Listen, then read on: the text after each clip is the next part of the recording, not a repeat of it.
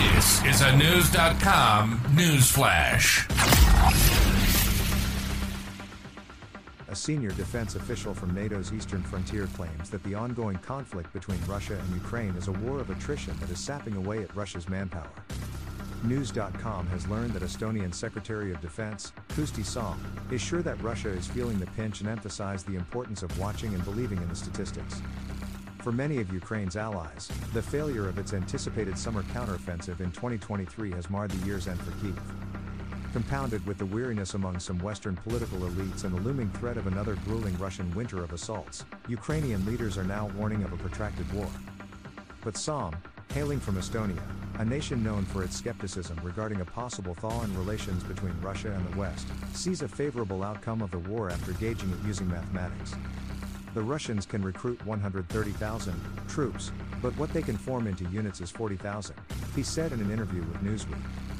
According to Salm's calculations, every six months, Russia is capable of recruiting 130,000 soldiers. However, of this figure, they are only able to field 40,000 as fighting units and Salm describes the remaining 90,000 as biomass and cannon fodder. He motivates his assessment with the claim that Ukrainians, soldiers, are currently killing or severely wounding more than 50,000 every half year. According to Ukraine, however, the Russian casualty rate is much larger. It claims to have taken out around 351,000 Russian soldiers since February 2022, having inflicted some of its biggest casualties in the battle for Avdiivka in early December 2023.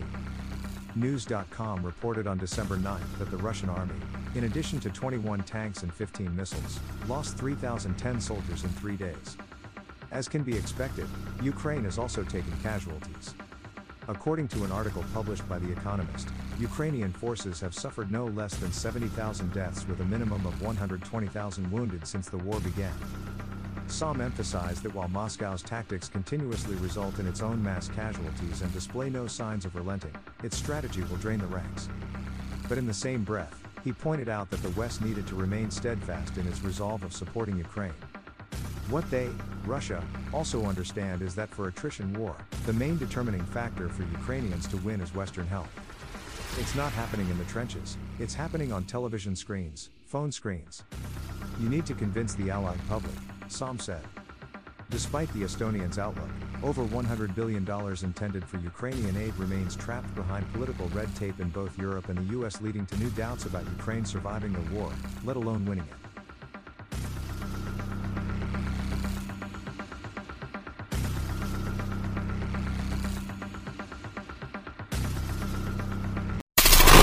Knowledge. Knowledge. Unfiltered. Unfiltered. News.com. News.com. News.com.